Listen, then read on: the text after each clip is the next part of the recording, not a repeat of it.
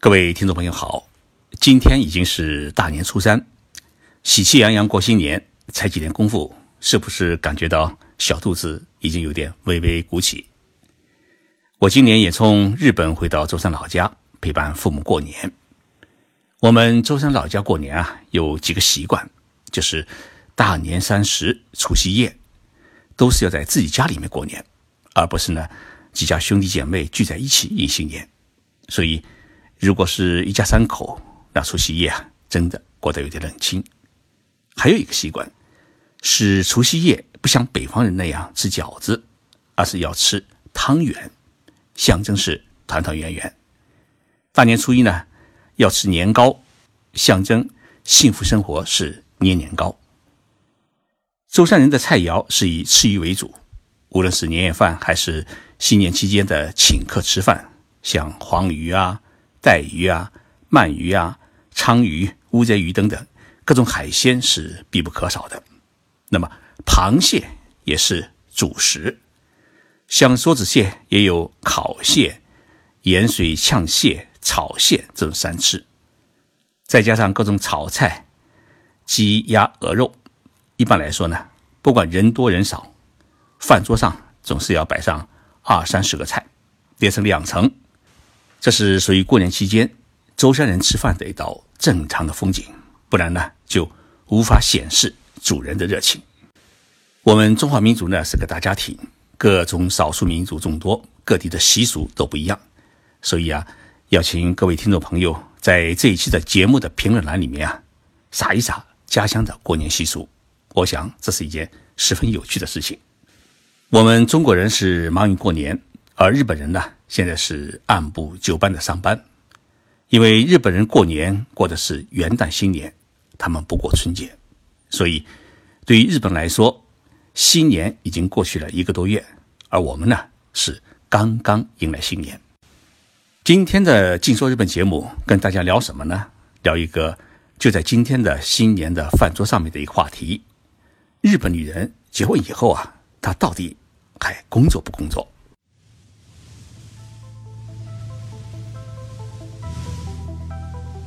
任你波涛汹涌，我自静静到来。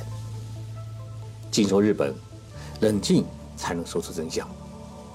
我是徐宁波，在东京给各位讲述日本故事。为什么在我们中国的新年饭桌上面会聊起日本女人结婚后还工作吗这个话题？是因为新年亲朋好友啊聚在一起，最喜欢谈的一个话题就是孩子找对象结婚的事情。在大多数中国人的印象当中，日本女人结婚以后啊，都会辞职回家相夫教子。那样的话呢，丈夫的一个月工资能否供得起房子，养得起妻子和孩子呢？这就是大家对于日本人家庭生活的关注，甚至是一种不可思议的感悟。我把今天的话题啊稍微扯得远一点，日本女人。结婚后就辞职回家当主妇，这是八十年代在中国上映的日本电影给我们创造的一个记忆。那个时候，中国男人们最渴望的就是电影当中那种日本女人。早上丈夫出门上班的时候啊，妻子帮丈夫拎上公文包，送丈夫到门口，用充满幸福的笑脸向出门的丈夫挥挥手，一跌拉下。就您走好的意思。晚上丈夫回家，妻子呢已经在家里面啊做好了晚饭。听到门铃声，是一路小跑向下班回家的丈夫一鞠躬：“我看你谁？就您回来了。”然后呢，接过丈夫的公文包，帮他脱掉西服，恭恭敬敬的端上一杯茶，再说一句：“你累了吧？”日本女人的这种精心伺候老公的场景啊。是深深的印在我们的脑海当中，令我们这帮子中国大老爷们啊，对日本的小媳妇产生了不少的憧憬。我们不能不说，八十年代日本电影当中表现出来的日本人家庭的那种生活啊，它不是一种纯粹的虚构和宣传。应该说，那个时代日本女人就是这么伺候老公的，哪怕是十几年前拍摄的系列电影。钓鱼迷的日记当中，也常常会有公司里哪位员工要宣布结婚了就辞职的故事。但是总体来说，日本女人一结婚就辞职的故事，在最近这十年已经结束了。更多的日本女性是选择结婚后不辞职，继续工作。日本女人一结婚就辞职的美丽故事，为什么就结束了呢？原因啊有这么几个：第一，丈夫一个人的工资啊已经难以支撑起家庭的开支。日本战后半个多世纪，它最辉煌的时期是从七十年代到九十年代初这二十年。那个时候，日本的 GDP 的增长率年年都在百分之十以上。日本制造产品呢是大量出口。一个月的加班工资是高于固定工资，日本人也跟现在的中国人一样，一有假期就往欧美国家跑。巴黎街头的名牌店里面啊，挤满了拿着大叠现金的日本女人。每户人家养两三个孩子是属于十分正常的事情。也就是说，日本女人结婚后啊就辞职，专心做家庭主妇，丈夫一个人的工资啊能够买房或租房。养得起一家人，但是呢，九十年代初泡沫经济崩溃之后，近三十年，日本的物价几乎是没涨，有的还跌。比如，一个大白菜当时是卖一百五十日元，过去三十年现在还卖是一百五十日元；当时一套房子卖一日元，现在呢只卖六千万日元。所不同的是，工资也没涨，但是呢。加班费和奖金啊，却比过去少了一大半。家庭的总收入与泡沫经济时期相比啊，减少了近三分之一。现在丈夫一个人的工资啊，要供养起全家，已经有点吃力。妻子必须要工作，哪怕是打一份零工，才能维持住吃穿不愁的生活水准。第二，女性的家庭观念和人生观发生了变化。现在二三十岁的女性，她们的儿童时代。正好是日本最为落寞的泡沫经济崩溃时期，目睹了父母亲急剧的生活，甚至为了经济问题吵架闹离婚的悲剧，对于家庭生活啊产生了一种恐惧。那么，这种恐惧感是直接导致了这一代女性她情愿单身也不愿意结婚组建家庭的问题的出现。正因为如此，这些女性啊，她更看重自身经济的独立。不愿意过多的依赖攀附于男人，其结果就是结了婚之后依然工作，不辞职也不马上要孩子。第三，女性的婚姻生活方式也发生了变化。日本社会呢有一个基本的认知，那就是孩子必须要有父母亲自己带，这一观念呢应该是根深蒂固的。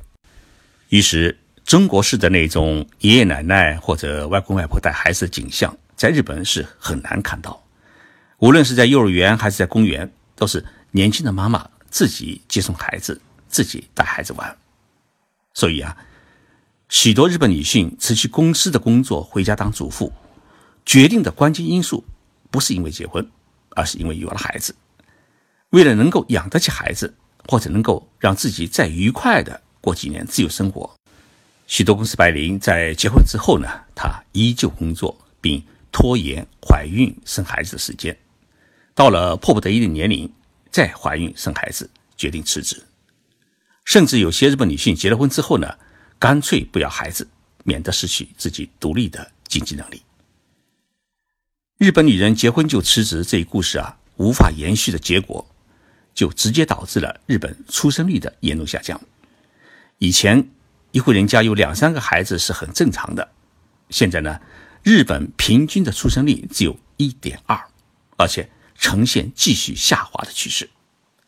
少子化问题已经严重影响到了日本劳动力不足的问题，同时呢，也使得日本内需市场进一步萎缩，直接影响到日本国家的存亡。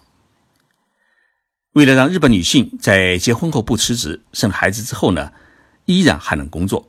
实现与我们中国那样的夫妻同工、两人一起工作亚江的社会新气象，日本政府呢近年采取了不少鼓励措施，集中在以下几点：第一是延长产假和育儿假的时间，日本法律规定的产假时间为产前六周，双胞胎的话是产前十四周，产后八周，然后呢是育儿假，法定时间育儿假是一年，可延长至一年半。安倍首相上台以后啊，提出了把育儿假延长至三年的口号，至今这口号并没有在全日本所有的公司里面实施，但是呢，像政府公务员、很多大企业、大公司。还是响应了政府的这一号召，实行了育儿假三年的制度，而且不只是妈妈、爸爸也可以享受这一制度。另外呢，日本的法律规定，产假期间以及产假后的三十天是禁止解雇员工。第二，产假和育儿假期间的生活保障，妈妈生了孩子。政府呢要补助她的出产费是四十二万日元，大约是两万六千块人民币。那么孩子生下来之后呢，产假的前半年，妈妈呢每个月可以领取月工资的三分之二。从第七个月开始，工资可以领取百分之五十，最长呢能够领两年半。在产假和育儿假期间，个人住民税。还有像各种社会保险，比如说像年金保险、健康保险、雇佣保险、介护保险等等，是一律免交。孩子生下来之后到中学毕业，政府每个月给孩子发放一万五千日元，大约是九百块人民币的奶粉钱。另外呢，为了响应国家鼓励多生孩子的号召，减轻员工的生活负担，不少公司对员工生孩子。制定了一些特殊的奖励制度，生一个孩子奖励一百万日元，大约是六万块人民币；双胞胎的话呢，就是两百万日元。即使生二胎、三胎，也继续可以享受这样的奖励。日本政府和企业这么做的目的，就是为了让女性在结婚后、生育孩子之后，还能够继续工作，继续回归企业，而。安倍政府的另外一个目的是解决日本社会劳动力严重不足的问题。目前啊，由于出生率的下降，而经济呢又出现了持续的复苏，日本社会出现了严重的劳动力不足的问题。安倍内阁呢，把眼睛盯上了一大批家庭主妇，因为日本年轻女性百分之七十都是大学毕业生。这些高学历的女性啊，一旦结了婚或者生孩子，就放弃工作离开社会。对于日本来讲，这是劳动力资源的一种严重损失。因此呢，安倍内阁就提出了一个“解放女性回归社会”的口号。具体呢，又采取了三条措施。第一条，给女性以晋升的机会，实行男女同工同酬。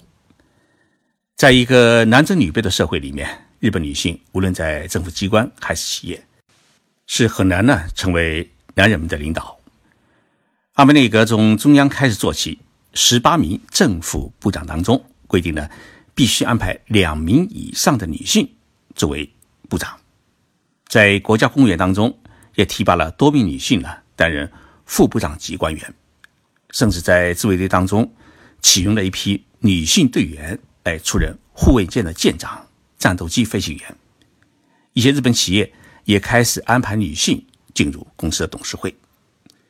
那么第二条呢，是政府提供补助金，鼓励企业开设公司内部的幼儿园，鼓励女职工甚至是男职工带孩子上班，同时鼓励社会力量来开设幼儿园，甚至是二十四小时的幼儿园，以便让更多的女性能够。走出家庭，走向社会。第三条，高中也全部实行免费教育。对于低收入家庭和单亲家庭的孩子上大学，实行了大学学费的减免制度，让贫困家庭的孩子能够免费上大学。实施几年来，日本政府的这一系列政策到底产生了怎样的效果？